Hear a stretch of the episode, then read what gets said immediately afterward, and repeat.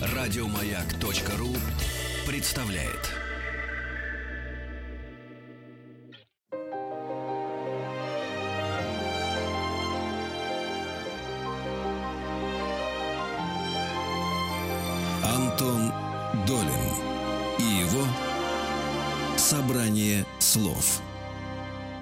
Здравствуйте, у микрофона Антон Долин. И сегодня мы будем говорить на очень интересную тему, не просто о кино, но о кино рекордсмене. А, это на самом деле этапный момент, э, невероятный довольно. У нас сменился лидер э, в течение многих лет.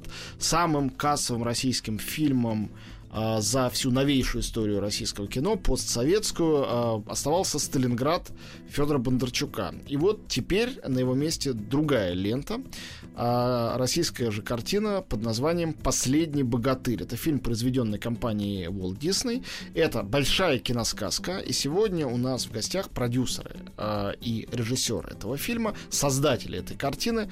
Прошу приветствовать Марина Жигалова-Оскан, гендиректор Walt Disney в России СНГ и сопродюсер картины. Марина, привет. Здравствуйте. Марина наш давний друг и частый гость. Э, и впервые Спасибо. у нас в студии э, Дмитрий Дьяченко, режиссер этой картины. Дмитрий, Здравствуйте, Антон. Привет.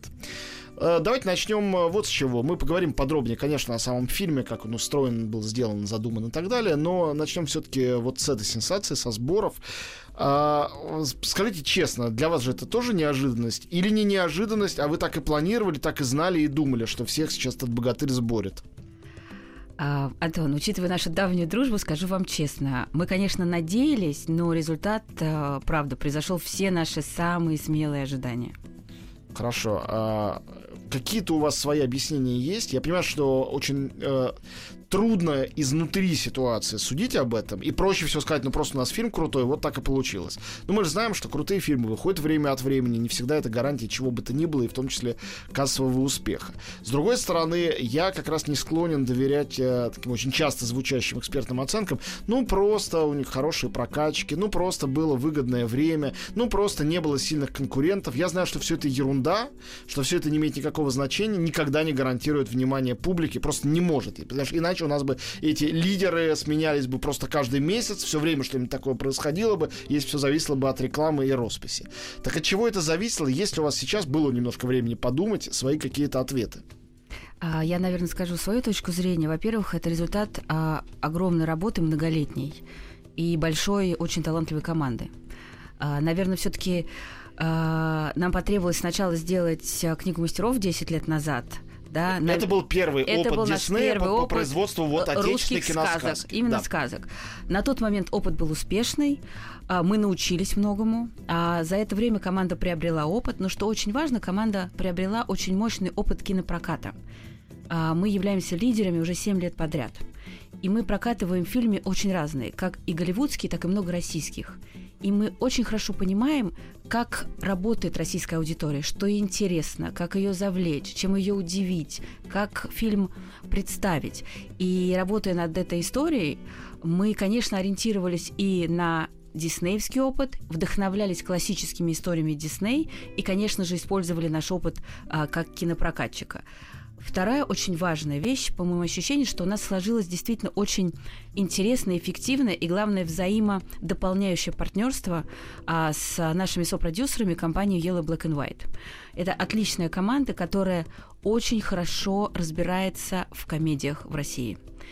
И объединив э, наши команды, объединив именно креативный талант и энергию, и получился тот фильм, э, который понравился зрителям. Потому что сейчас можно с уверенностью сказать, что да, действительно, мы сделали историю, которая понравилась, зацепила и действительно не оставила равнодушных зрителей в России. Мы сделали абсолютный рекорд. Второй уикенд был настолько больше первого, что абсолютно беспрецедентно в российской истории Невероятная редкость и в мире мире во всем, да. а в России-то и подавно. Это значит, что фильм понравился, и зрители приглашали своих друзей, близких, знакомых. А, вот это самое ценное. Я вот могу сказать, что вот когда второй уикенд был настолько больше, я вот немножко смогла выдохнуть, потому что мы нервничали очень сильно, конечно. Дмитрий? Марина так складно говорит, я прям зас- заслушался. Ну, придется конкурировать с Мариной. Да. Вы знаете, конечно, я абсолютно согласен с Мариной. Мне кажется, суть этого успеха была заложена в самом начале. Во-первых, в выборе теме, темы, правильной э, темы, потому что сказки уже давно не было.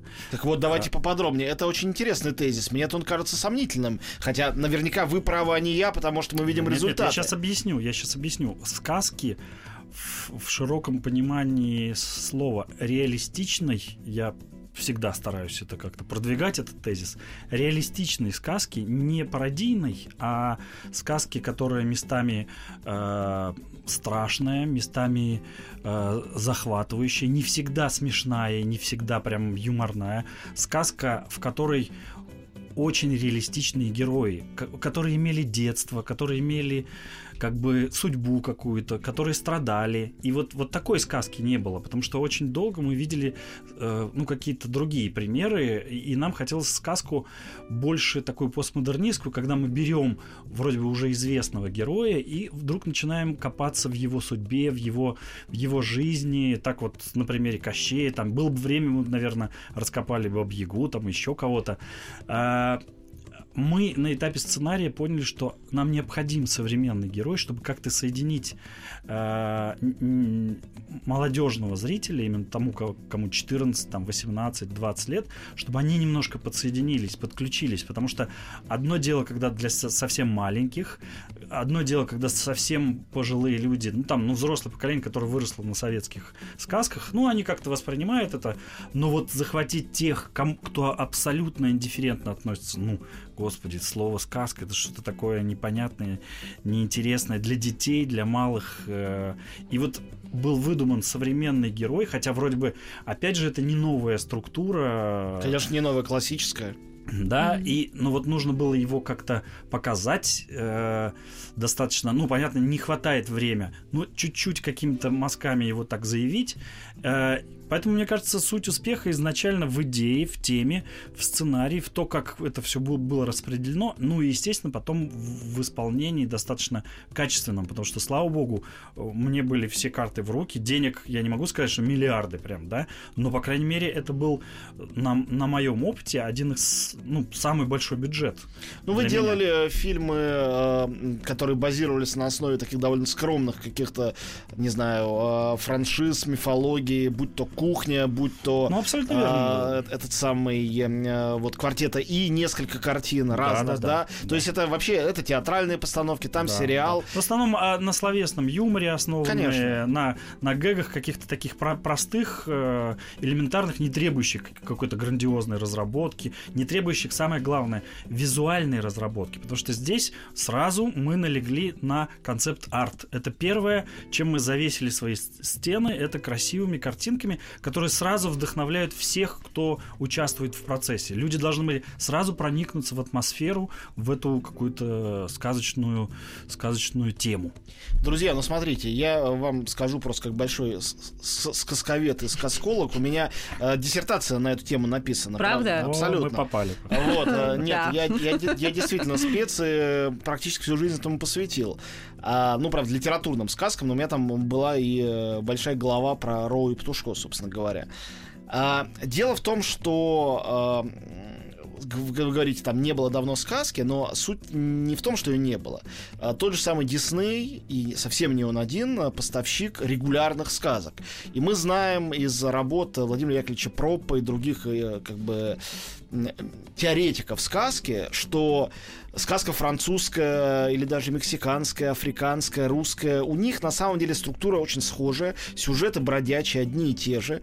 А, И когда а, выходит у нас диснеевская, допустим, Золушка, американская студия произвела, английский режиссер снял, но вот ее дублировали, и русский зритель смотрит ее как родную. И «Красавица и чудовище», все равно это «Аленький цветочек», и многие-многие другие. И русский колорит — это то, зачем точно не охотится современный, мне, мне казалось, и кажется до сих пор зритель.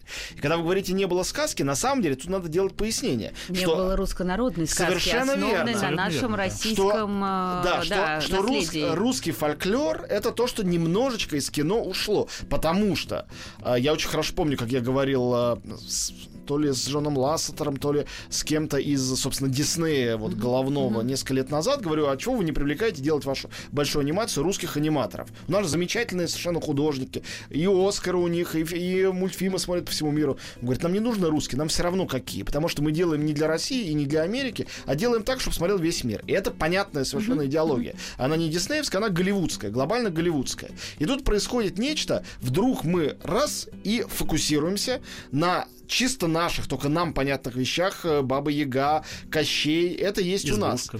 И это было на протяжении долгих лет в СССР, когда Да. был изоляционизм, железный занавес, и понятно, что каждый ребенок считывал этот код моментально, и русские народные сказки все читали. Да. Но сейчас это совершенно не так. Но вот видите, а мы смогли показать, что и сейчас для нового поколения, если сделать это интересно, легко, весело, это работает. Потому что нас уже посмотрело 7,5 миллионов человек, которые пришли и посмотрели а, нашу историю, которая основана абсолютно на нашем национальном да, культурном коде. Да, это герой, но чем отличается эта история, по моему мнению? Она рассказана по-другому. Мы вдохновились, как рассказывает историю Дисней. Абсолютно верно. Да. И поэтому у нас именно история, как она идет, она не рассказана обычно традиционно с точки зрения русской народной сказки. Она рассказана по-диснеевски. Но, конечно же, абсолютно с точки зрения эстетики, культуры, героев, а, визуальных вещей. Это абсолютно русская, российская история. То есть, переводя это на более прагматичный язык, это я, наверное, к Дмитрию уже обращаюсь, а, секрет, возможно, в выборе оптики. Вот эта вот диснеевская а, как бы система взгляда на то, Абсолютно как верно. рассказывать сказку с большого экрана, оптика, перенесенная на тот Да, а материал. рассматривает эта оптика, естественно, наш материал. О чем и речь, да. А, но вам не кажется, это предположение, я могу тут быть неправ, что а, феномен не в том, что теперешняя публика узнала о знакомых а, с детства, с рождения персонажей, а в том, что они вообще впервые узнали об их существовании. Что вот они сейчас и познакомились наконец-то с Бабой Ягой и с Кощеем. Очень многие, ну понятно, не все, есть и семьи, где там читают именно вот это вот там... Детям вообще-то читают про Бабу Ягу и Кощей. То есть вы, дума- вы думаете, это был, был эффект того, что наконец-то они на экране? Потому что если бы теперешним детям показали Роу или Птушко, ну вряд ли они бы это восприняли. В всяком случае, массово. Мне кажется, сработал действительно вот этот код, то, что ты всегда знаешь, всегда чувствуешь, всегда у тебя где-то на подсознании, всегда в детстве, если человек э, воспитывался, был отдан на- в нашем пространстве в детский сад, ему всегда что-то об этом рассказывали. Всегда где-то висели картины Васнецова, Билибина, каким-то боком. Это вы вспоминаете ваше и мое детство. А Вот мы люди, родившиеся в 70-х годах. Мне кажется, не наши ровесники сейчас основная аудитория последнего богатыря. Я понимаю, но все равно, если, э, если человек находился в детском саду, в нашем детском саду, там все равно Баба Яга, Васнецов, и, э, все, это- все равно это в как- как- каким-то образом в подсознании присутствует постоянно. Ну, невозможно быть оторванным от трех богатырей, от картины Васнецова. Если ты живешь здесь у нас, то все равно они как-то присутствуют. Ну, вы знаете, наверное, я нет- не, нет не соглашусь с этим, да, потому у меня ребенку 14.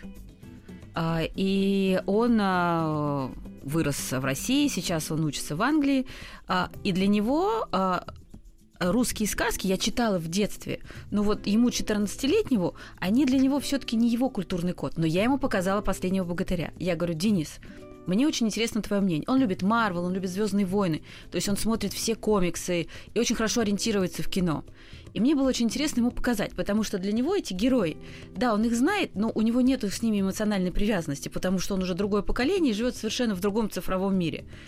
И мне было очень, правда, ценно, когда он посмотрел, он сказал, мам, это круто, это интересно. Да, я понимаю, что, наверное, какие-то шутки мне не так понятны, потому что я сейчас расту в другой стране, но как это сделано, как раз сказано, отличные спецэффекты, то есть работает. Опять же, я считаю, что я согласна здесь, Антон, наверное, с вами, Дмитрий, больше, чем с вами, что на сегодняшний день эти герои не являются чем-то родным для вот поколения 14. А когда мы собрали такую кассу, это действительно все ребята, молодежь и молодые взрослые пошли смотреть. Мне тоже так кажется, и э, аналогия, которая мне пришла в голову, это когда у нас выходили, наверное, началось это прежде всего с Железного человека, когда э, вот пошла эта история с Марвелом действительно в народ. Ведь э, сейчас уже, наверное, никто не помнит, что когда первые кинокомиксы выпускались в России, вот за последние там, там 15 лет назад, допустим, ну так в широкий прокат, публика, она смотрела совершенно дикими глазами на них на всех. Кто эти Человеки-пауки? Даже Бэтмена. Они толком не знали. А про Железного Человека они просто услышали впервые в жизни. И они, смотря на них, они с экрана с ними знакомились. Никакого Да. узнавания не было. Да. Мне кажется, что теперешние 15-летние на Бабу Ягу и на Кощея, и это как раз круто, а не плохо. Они смотрят так же. Ух ты, какие прикольные эти самые это. А вовсе не, а, мы когда-то видели, Миляр играл, а теперь вот не Миляр, а по-другому. Этого ничего нету. И Васнецова никакого нету. У меня Билибина э, дети, э, вот мой э, старший сын, 15-летний, которому последний богатырь очень понравился. Видите, здорово. Впервые Мгм. увидел, когда мы в Японию поехали, я в подарок Миядзаки, которого я интервьюировал, повез ему альбом Билибина, и мы смотрели там в самолете. Ух ты, не знал он никакого Билибина до этого. Билибин гений, без вопросов. Я о том, что это вовсе не является уже э, частью культурного кода, и как раз, может быть, этот фильм как раз поможет культурный код это вернуть, Да. если считать это сверхзадачей. Сегодняшние дети это граждане мира, а не граждане именно России. Но для нас был- есть такая сверхзадача, что благодаря этому фильму вернуть да, русских героев а, новому поколению. Одновременно с фильмом мы выпустили много товаров, книжки для дошкольников. А Вместе с Олегом Роем мы пересказали русские сказки именно для малышей, чтобы родители могли читать им на ночь, чтобы вернуть тех героев обратно в семьи и новому поколению. Потому что у нас фантастическое наследие, потрясающий эпос, потрясающие герои. И правда, очень приятно, что вот с первым шагом нашей задачи мы справились. Ужасно забавно, что вы, Дмитрий, ведь еще и автор фильма Супер Бобровы, и вы одновременно делаете а, нашу версию, как раз пародийную, постмодернистскую, вот это супергеройской комиксовой всей а, истории. Ну, несколько в издевательском таком смысле. Не да. без того. Нет, ну слушайте, немножко издевательского есть в последнем богатыре. Можно, конечно, считать, что это чисто эпос и лирическая сказка. Это юмор. Ну хорошо, ладно. Ну, Используем это более мягкое слово и Ну, понятие. просто ко- комедия в любом случае с- с- состоит из небольших издевательств. Это правда. А, а как вы могли бы сравнить э, вот работу над э, э, создаваемым культурным кодом в Супербобровых или исследуемым чужим культурным кодом, там, американского жанра супергероического кино, и э, воссоздаванием отечественного в новой форме, в новой оболочке? Ну, конечно, в- в- работая над последним богатырем, ответственность в, в- в ровно вот такое количество раз и, и, и больше, потому что нужно учесть очень много маленьких всяких нюансов. Нужно не ошибиться, нужно точно. И слава богу, вот э, Дисней нам помогал, и Владимир Грамматиков, и Владимир Володя- Грамматиков был э, как художественным руководителем постановки, что-то в этом роде. Просто поясните. Я не знаю, наш слушатель тем более не знает. А, Владимир Александрович Грамматиков работает в компании Disney уже 7 лет. Да-да, а, ну является вот- креативным продюсером А. а, и работает а, и все занимается всеми проектами. Конечно же, был а, в креативной команде а, фильма Последний богатырь. То есть он, он один из продюсеров и руководитель этой продюсерской команды, можно корректно так сказать? Ну, Нет? наверное, он в команде, да. В команде участник. Он и в Окей, команде, ага. и он некий надзор такой э, Он, правильный. вы знаете, он наша совесть. Да, вот. да, да. Потому Я что опыт сказала. его, опыт Какая его. ответственность. Да. ну, Владимир Александрович потрясающий, с такой энергетикой, с таким опытом фантастическим. Нет, он настоящий живой классик, о чем говорить. Действительно, человек И при этом очень молодой, и его участие было очень ценно, потому что он как раз и связывал очень многие точки, да, и межпоколенческие, и помогал нам разобраться в каких-то вещах, и чувствовал какие-то моменты, где мы могли даже пропустить, и помогал э, как-то акцентрировать внимание на каких-то вещах. Поэтому, ну да, действительно, наша совесть. А, Потому что когда работаешь вот в чистом виде э, над комедией, да, Супербобровый там или кухня, а, это всегда степ, это всегда издевательство в чистом виде, в хорошем смысле или там более жестком, но всегда это это какое-то ерничнее. А, здесь все гораздо сложнее. Здесь не, не проходят э, в связи с широкой аудиторией, здесь не проходят некоторые ходы, шутки. И здесь нужно, нужно очень аккуратно, потому что э, не то, что можно кого-то обидеть, просто одни могут не понять, другим, может быть, это слишком по-детски. И вот как вот здесь лавировать, чтобы и маленьким, и постарше, и совсем постарше. Вот это вот очень непростая задача была. И благодаря вот этим э, многочасовым нашим совещаниям мы вот смогли что-то отсечь, что-то добавить. И вот это сложная, сложная штука. А вот расскажите, я понимаю, что так просто на этот вопрос не ответишь, но все-таки в целом.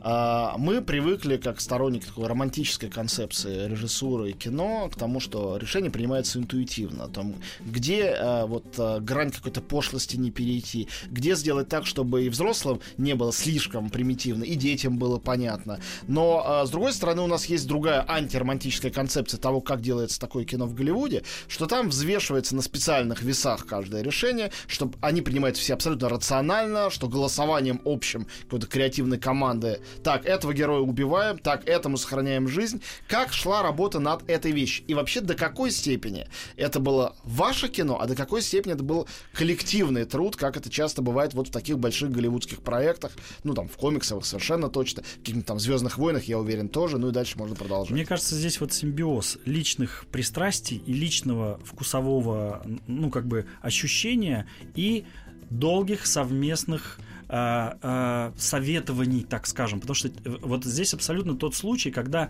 чем больше людей, которым ты доверяешь, участвуют в этом и обсуждают, и просто высказывают свое личное мнение. Здесь даже не вопрос, конечно, и стоял вопрос и логики, и какой-то рацио, но мы просто по-человечески говорили, Марина говорила там, мне нравится этот ход, или мне, нрави, мне не нравится этот человек, его там физиономия, да, и это абсолютно искренне. Слушай, секреты удаете. Да, нет, нет, это, это мы не говорим, чья физиономия.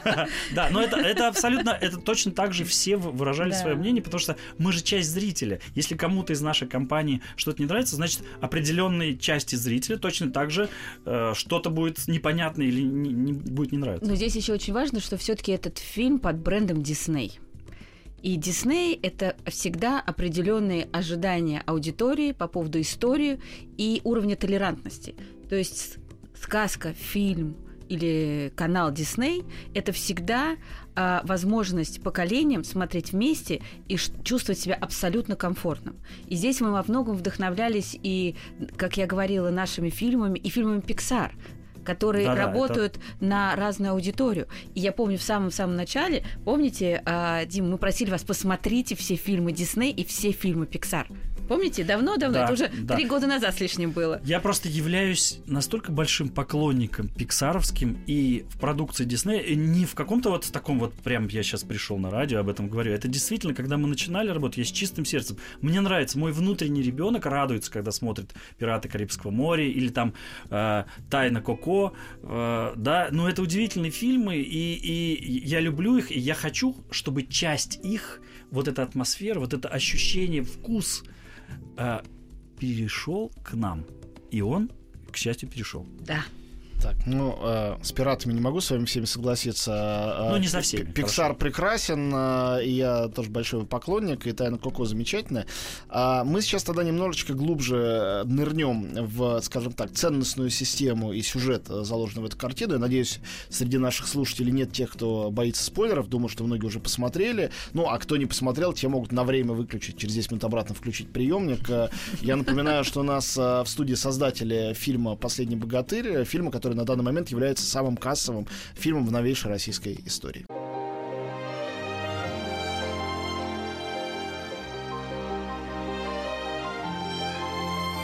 Собрание слов с Антоном Долиным. Мы продолжаем наш эфир. В гостях у нас э, гендиректор компании Disney и сопродюсер фильма «Последний богатырь» Марина Жигалова-Оскан э, и режиссер этой картины Дмитрий Дьяченко. Вот, друзья, момент, который очень меня интересует. Э, Марина сказала про толерантность фильмов Диснеевой идеологии. Толерантность штука хорошая, но тут есть одна проблема системная. Системная проблема в том, что сказки, как таковые, как жанр, вообще-то говоря, они антитолерантны. Они про добро и зло И вот эта вот относительность, ну, все-таки у зла есть тоже свои резоны, но все-таки добро тоже не безупречно. А эта относительность хороша до определенного предела. В какой-то момент определенно должны быть расставлены точки над «и», и черное отделено от белого. С одной стороны. Поэтому так часто выдвигаются обвинения в адрес там, старых диснеевских мультфильмов и Белоснежки, еще чего-то. Э, насколько они... Тут они там антифеминистские, тут они э, там какие-то российские и так далее и тому подобное. Понятно, что мир меняется, что все компании меняются, но классика есть классика, и все все равно основываются на ней. В в последнем богатыре работает эффект, который я бы назвал эффектом Шрека, хоть это и не Пиксар, а пиксаровские конкуренты сделали. Но тоже замечательная сказка, думаю, на многих очень повлиявшая. А, что такое эффект Шрека? Это когда те герои, которые традиционно считаются злодеями, которые э, неприятны, э, которым нужно вызывать отвращение, мы понимаем, что они на самом деле привлекают аудиторию больше. И напротив, условный прекрасный принц, он и оказывается по законам уже совсем не сказки, а другого жанра, детектива, нуара, он и оказывается предателем, он оказывается злодеем, поскольку злодейство всегда связано с умением э, кому-то, значит, запудрить э, э, глаза и мозги, значит, своей привлекательностью. И именно этот сюжет мы видим в «Последнем богатыре».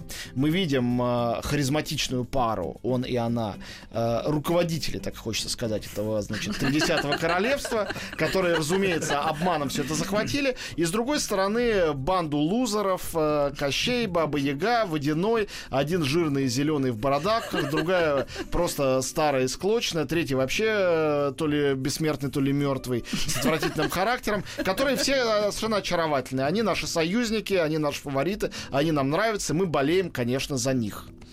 А, насколько а, сложно и сложно ли принималось решение так расставить эти акценты и а, как вообще совершалась эта работа сделать э, неприятных красавца и красавицу, и неприятных не сразу, это постепенно все-таки раскрываются, и наоборот, обаятельных и симпатичных э, значит, представителей нечистой силы, которых там такое количество.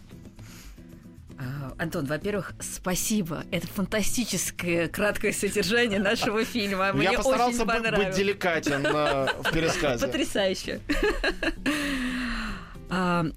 Как я говорила, что работа над сценарием была очень долгая. Мы два с лишним года работали. И как раз в первоначальной идее, которая у нас была, которую мы начали вместе разрабатывать, что давайте попробуем рассказать историю по-новому. И эти герои, они рождались не сразу, потому что сначала Кощей был немножко другой, и Баба Яга. То есть они, наверное, сформировались в течение, ну, наверное, года, потому что э, мы пытались найти и разные сюжетные линии, и, опять же, вдохновлялись различными историями. То, что сейчас, как вы четко описали, что у нас получилось, наверное, многие какие-то вещи, они у нас получились, ну, подсознательно. Э, вы согласны, Дмитрий? Да, Марина, я с вами согласен. Э, единственное, что мне кажется, что вот сам вот этот крюк, что Добрыня э, был обижен на то, что он второй. Ну, это как раз совершенно логично. И сразу Мне этот Добрыня сразу не понравился с начала фильма. Ну, вы просто проницательный человек. Но у нас были очень жаркие споры, кстати, да. и с Владимиром Санычем. Потому что когда мы поняли, что это может быть очень интересный переворот, можем ли мы к основополагающему герою русского эпоса посягнуть. посягнуть. И у нас были большие споры. И мы, я надеюсь, достаточно элегантно из этого вышли. Мы вышли из этого очень простым человеческим способом. Варвара науськала прекрасного, э, хорошего человека, которому конечно же, как и любому из нас, э, свойственно ошибаться в какие-то моменты и свойственно поиметь некоторую обиду на сотоварища. Вот она науськала его и околдовала. Но это вы такую мизогинную версию излагаете. Мне, мне-то как раз Варвара по-человечески гораздо понятнее все ее мотивы, чем мотивы Добрыни. Он, будучи еще и подкаблучником, вызывает совсем какие-то... Мне очень хочется во второй части, не знаю, произойдет ли, мне хочется его оправдать, как-то ему дать какой-то... Дать шанс. А, дать шанс очиститься и, и вообще, э, ну, как-то помочь, э, в общем, выйти из небытия, и потому что он, он, они как бы не, не погибли, они э, волшебно растворились, и им дать возможность реабилитироваться. Ну, посмотрим, реабилитироваться можно дать возможность всем, но а, э, вопрос же, если делать продолжение в том, где брать вообще убедительных злодеев. И если злодеи будут похожи на злодеев, э, и сразу по их внешности это будет видно, это уже будет неинтересно, согласитесь. У То есть нас равно- очень много в, в русском эпосе всяких прекрасных э, колобков. э, т- Колобок очень зловещий, я согласен. Сделать его су- Соловьи-разбойники. супер злодей. Не, ну, Соловей как раз вот, вот это вот все старомодные дела. э, Вам нравится колобок? Так, мы записываем креативные идеи. Колобок. Кому может не нравиться Колобок? Это величайший герой русского эпоса. Самый неисследованный и, и- и мистический. Я, кстати, совершенно не шучу. Это так и есть. Ну да, человек, А, голова, человек голова. Давай, давайте поговорим а, а, на тему вот этих вот а, этой нечистой силы, потому что, по-моему, это а, три потрясающие актерские работы. И а, я слышал мнение о том, насколько отважна по-настоящему по-человечески роль э, Елены Яковлевой, которая э, не то что не боится там показать возраст, а наоборот э, гротескно его усиливает, очень здорово играет. Это совсем не каждая актриса и даже не каждая Мэрил Стрип, уж которая защищена от любой критики, вообще на такое отважится. Но а, меня конечно, поразил Константин Лавроненко, Да. потому что главная претензия к нему по жизни у всех была одна. Это человек, который не умеет смеяться и смеяться над собой, который всегда настолько непробиваемо серьезен, что смотреть на это в какой-то момент становится кисло. Да, он выдающийся артист, да, он мужчина с непробиваемой харизмой, но сколько можно. Но тут а, а, он показал себя фантастическим комедийным артистом. Он и трогательный, и смешной, весь фильм с начала до конца. И если мне с кем-то хотелось идентифицироваться на протяжении фильма, то исключительно с Кощеем. Ну, он, э, он э, всегда хочется брать артистов, у которых от персонажа есть что-то в, в нем самом, в жизни. Безусловно. И вы Это знаете, надо уметь увидеть и узнать. Да, вы, вы знаете, вот э, Константин, он в жизни, несмотря на свою действительно непробиваемую такую харизматичную внешность, он очень ироничный и тон, тонкий человек с юмором. И это нужно было просто вытянуть и дать ему возможность быть таким, потому что он действительно всегда хотел немножко вот расширить свой вот этот экранный образ, и мне кажется, ему это удалось, несмотря на то, что вот перед ним стояла стена из этого вот налепленного на лицо материала. Но с моей точки зрения, он это, это главная актерская удача фильма, совершенно точно. При том, что состав не слабый, и, э, вот его появление и то, как он держит роль до конца, фантастическое. А что вы скажете про Бурунова и про Яковлеву?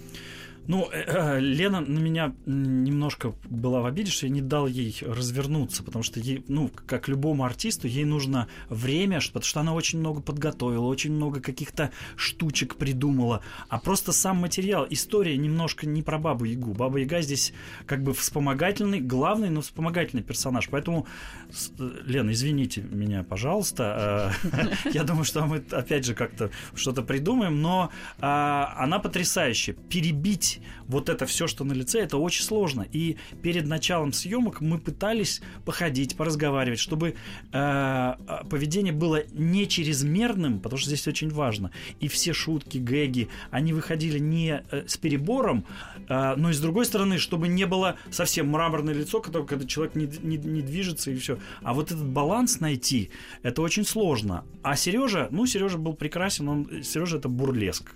И бурлеск его здесь, вот мы на большой разнице с ним это вот начали как-то вот в его вот это вот способ существования такой яркий. И вот здесь он в полной мере прям проявился. Но что касается Яковлевой, тут надо сказать еще об одной вещи героической. А Если Брунову надо было сразиться всего лишь с анимационным персонажем из летучего э, значит, корабля, Да. а если э, Кощею надо было справиться в основном с конкурирующими образами просто с книжных каких-то страниц, потому что у Кощея не так много фильмов, и он появляется часто как эпизодический персонаж, то, конечно, у Яковлева был соперник в виде Милляра, и вот это соперник как бы непобиваемый. Это великий артист, создавший великий Да, образ. да, образ, да. которым, ну, в, э, как бы Билибин меркнет, померк. У- у- и Плюс Милляра в том, что гротеск невероятно реалистичен. Понимаете, то есть нельзя сказать, что э, его Баба Яга прям такая может быть ходить по улицам, но с другой стороны мы все запомнили и мы все настолько свыклись с этим образом, что никакой другой Бабы Яги, кроме как вот с узелком на лбу, не представляем. И вдруг каким-то образом получается Баба Яга с узелком из волос на макушке. Э, понимаете, другая. А помните, как мы ее рисовали? Да, мы рисовали, у нас, у нас очень много образов. Было, да, мы да. же сначала, все эти образы, они были нарисованы. И мы спорили и долго обсуждали, как он должен выглядеть, а, этот персонаж. Потому что для нас было очень важно создать а, персонажи, которые для современного поколения и будут этой бабой Егой. И я вот своим ребятам тоже говорила, я говорю, поймите, они должны быть идеальные и канонические, потому что новое поколение будет ориентироваться на вот такой образ, и он останется в поколениях. И вот как По- сделать такой образ... дреда немножко. И как сделать такие образы, чтобы они действительно были, а, как говорят э, у нас в компании, айконик. И мне кажется, получилось. А дальше, когда мы подбирали актеров, кто из них лучше всего впишется в эти образы. И, конечно, с их обаянием, энергией они зажили и стали какими-то действительно потрясающими. Хотя, мне кажется, вот Кощея мы э, пред... ну, вначале предполагали более каким-то таким, ну, каким-то... Нет, я предполагала его как раз потрясающим а, мужчиной средних лет, а, очень харизматичным. Значит, ну, уломали как... нас. Да. да. Нет, нет, у Кощея есть, и, надо сказать, еще один невероятный невероятный плюс. Он как бы сюжетный. Ведь Баба Яга и Водяной это такие статичные персонажи. Баба Яга живет со своей этой избушкой, а Водяной живет в своем болоте. Ну, допустим, перед ними там ставятся какие-то задачи, они их решают или не решают. А, а Кощей ведь в, в нашей привычке он король, он император, угу. он захватчик а иногда. Так, так и было задание. А, а да. здесь он, э, ну, как бы король в изгнании, он такой лир, он король без королевства. И это такая шекспировская такое амплуа, которое вместе с тем смешное, э, и его вот это бродяжничество, и его союзничество с главным героем оправдывает и объясняет. То есть появляется бэкграунд, появляется глубина. Мы думали, что вот в Кощее совмещается и Тутанхамон, и Наполеон, угу. и какой-то э, какой-то вот и Петр Первый, и властность угу. и такая чуть презрение угу. к, к остальному миру. Угу. И типа, ну, я вас потерплю немножко ради того, чтобы вы выполнили мою цель. И вот с Кости удалось вот это высокомерие, смешное высокомерие передать. И, и очень интересно, если вы обратили внимание, костюм, потому что мы тоже обсуждали между собой, как передать царственность, стать, но немножко уже померкнувшие. И... Ободранный император. Да, такой. да. Ну, я говорю, это лир, лир в изгнании. Ну, Уж, да. Ужасная, драматическая, всем, или Эдип в изгнании. Угу. Всем известная история короля, который уже потерял угу. свою корону, но не мог потерять свою королевскую стать. Да, для Лавроненко это целая серьезная работа. Если бы наши все кинопремии не были бы настолько догматичны, а они очень догматичны, даже Оскар догматично, наши-то и подавно. Конечно, мне кажется, что за роль второго плана он точно мог бы получить хотя бы номинации везде. Это очень необычная работа работа для выдающегося артиста. А, мы говорим о фильме «Последний богатырь», самом кассовом российском фильме на данный момент, э, с его создателями. Прерываемся и вернемся сейчас в студию, чтобы завершить эту беседу. Антон Долин и его «Собрание слов». И мы снова в студии, Антон Долин у микрофона, и у нас в гостях здесь режиссер фильма «Последний богатырь» Дмитрий Дьяченко и продюсер этого фильма, и глава э, компании Дисней Марина Жигалова Оскан.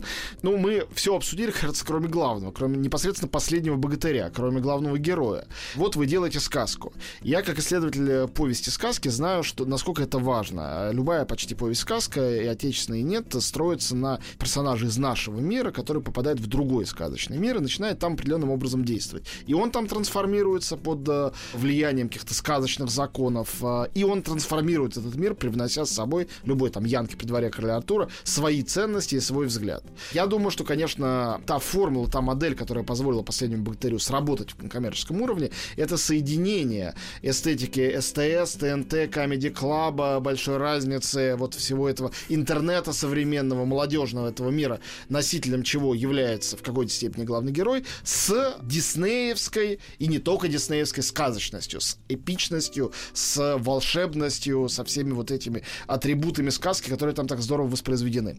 Как рождалась эта формула и как рождался главный ее элемент, собственно говоря, главный герой. И персонаж, и о работе с актером хотел спросить, и то, и другое. Понятно, что, сейчас Марина сказала, там, как вы их рисовали, что это две разные истории. Придумать и создать персонажа и воплотить его. Я думаю, что у нас были поначалу прения по поводу этого персонажа. Почему? Потому что, конечно же, хотелось определенной части наших создателей, чтобы главный герой был в полном смысле героем. Потому что, ну, и в Марвеле, как бы, Капитан Америка или там Тор, они героические герои. Так уж извините. Они смешные, но статные. Но статные, этом. да. А здесь какой-то... Стать была всегда очень Да, важна. И, и был- и была другая точка зрения, что должна быть какая-то, ну не то что близость к народу, но некая доля мошенничества и простоты, и немножко такой какой-то дворовой хитрости в нем не хватало. То есть, говоря грубо, это выбор между Иваном Царевичем и Иваном Дураком. Абсолютно все-таки в верно. сторону Ивана Дурака начали Да. склоняться. О, Ну, как бы мне хотелось, чтобы он был больше Иваном Дураком, потому что мне кажется, что основная аудитория любит больше Иванов Дураков, нежели Иван Царевичей. С ними проще идентифицироваться, их проще любить. Да, да, да. И они, они проще. И поэтому у нас так популярен Шурик, там какие-то другие. Вот Иванушки-дурачки такие. И мы поэтому решили, давайте мы на этом Иванушке остановимся, а потом будем из него вытаскивать героя. И вот насколько герой вытащится, это было непросто. И даже вот были какие-то у нас опасения, будет ли э, Витя Хореняк, которого мы уже в голове себе представляем только как героя из кухни, вытащится ли из него герой. Мгм.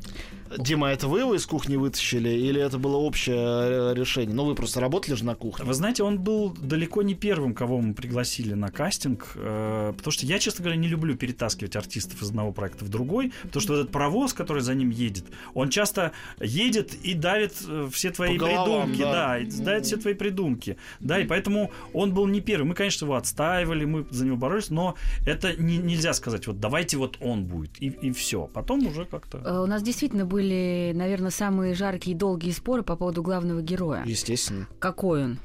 Потому что это, правда, вот большая ответственность. Дима говорил в самом начале. Рассказать такую историю – это огромная ответственность. А главный герой является именно ее центром. Это мост, это связующее звено между Конечно. аудиторией и этим миром. И понятно, что это должна быть некая картина сводная там, героя нашего времени.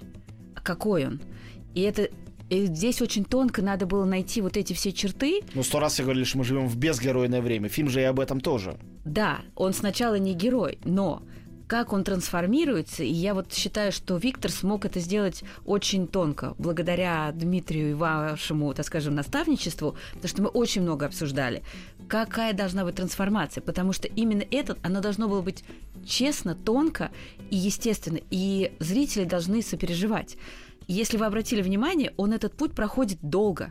Даже уже в конце, когда ты думаешь, ну вот, а не может. И вот здесь вот именно переступание через себя, а, мне кажется, вот удалось показать и, и сыграть. Здесь удалось реализовать, э, пусть такую не глобальную, но некую управляющую идею, что любой наш современник может быть в определенных обстоятельствах героем.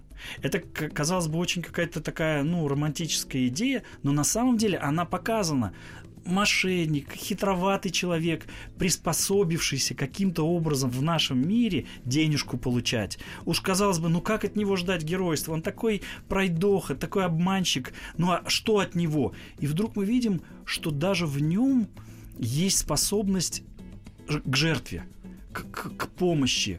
И зритель это понимает. Он привыкает к нему, понимает, что он, ну, такой простоватый. И вдруг он чувствует, да, и в нем это может быть. Вот если бы он был резко вдруг из плохого какого-то такого мошенника вдруг превратился, а он должен был продираться к этому, продираться, оступиться, вернуться в наш мир и опять.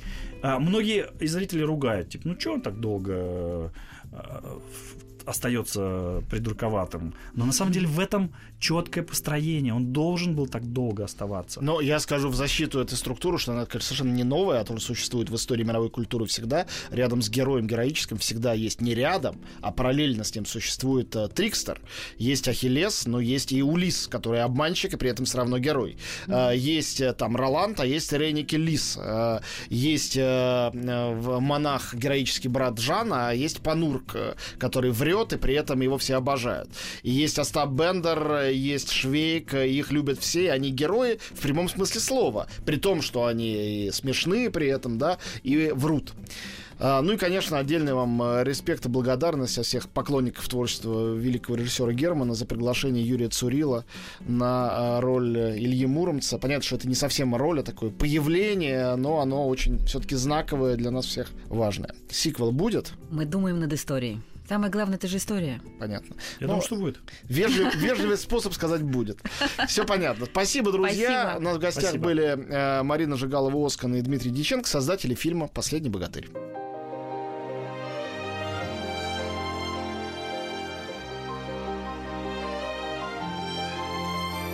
Антон Долин и его собрание слов. Еще больше подкастов на радиомаяк.ру.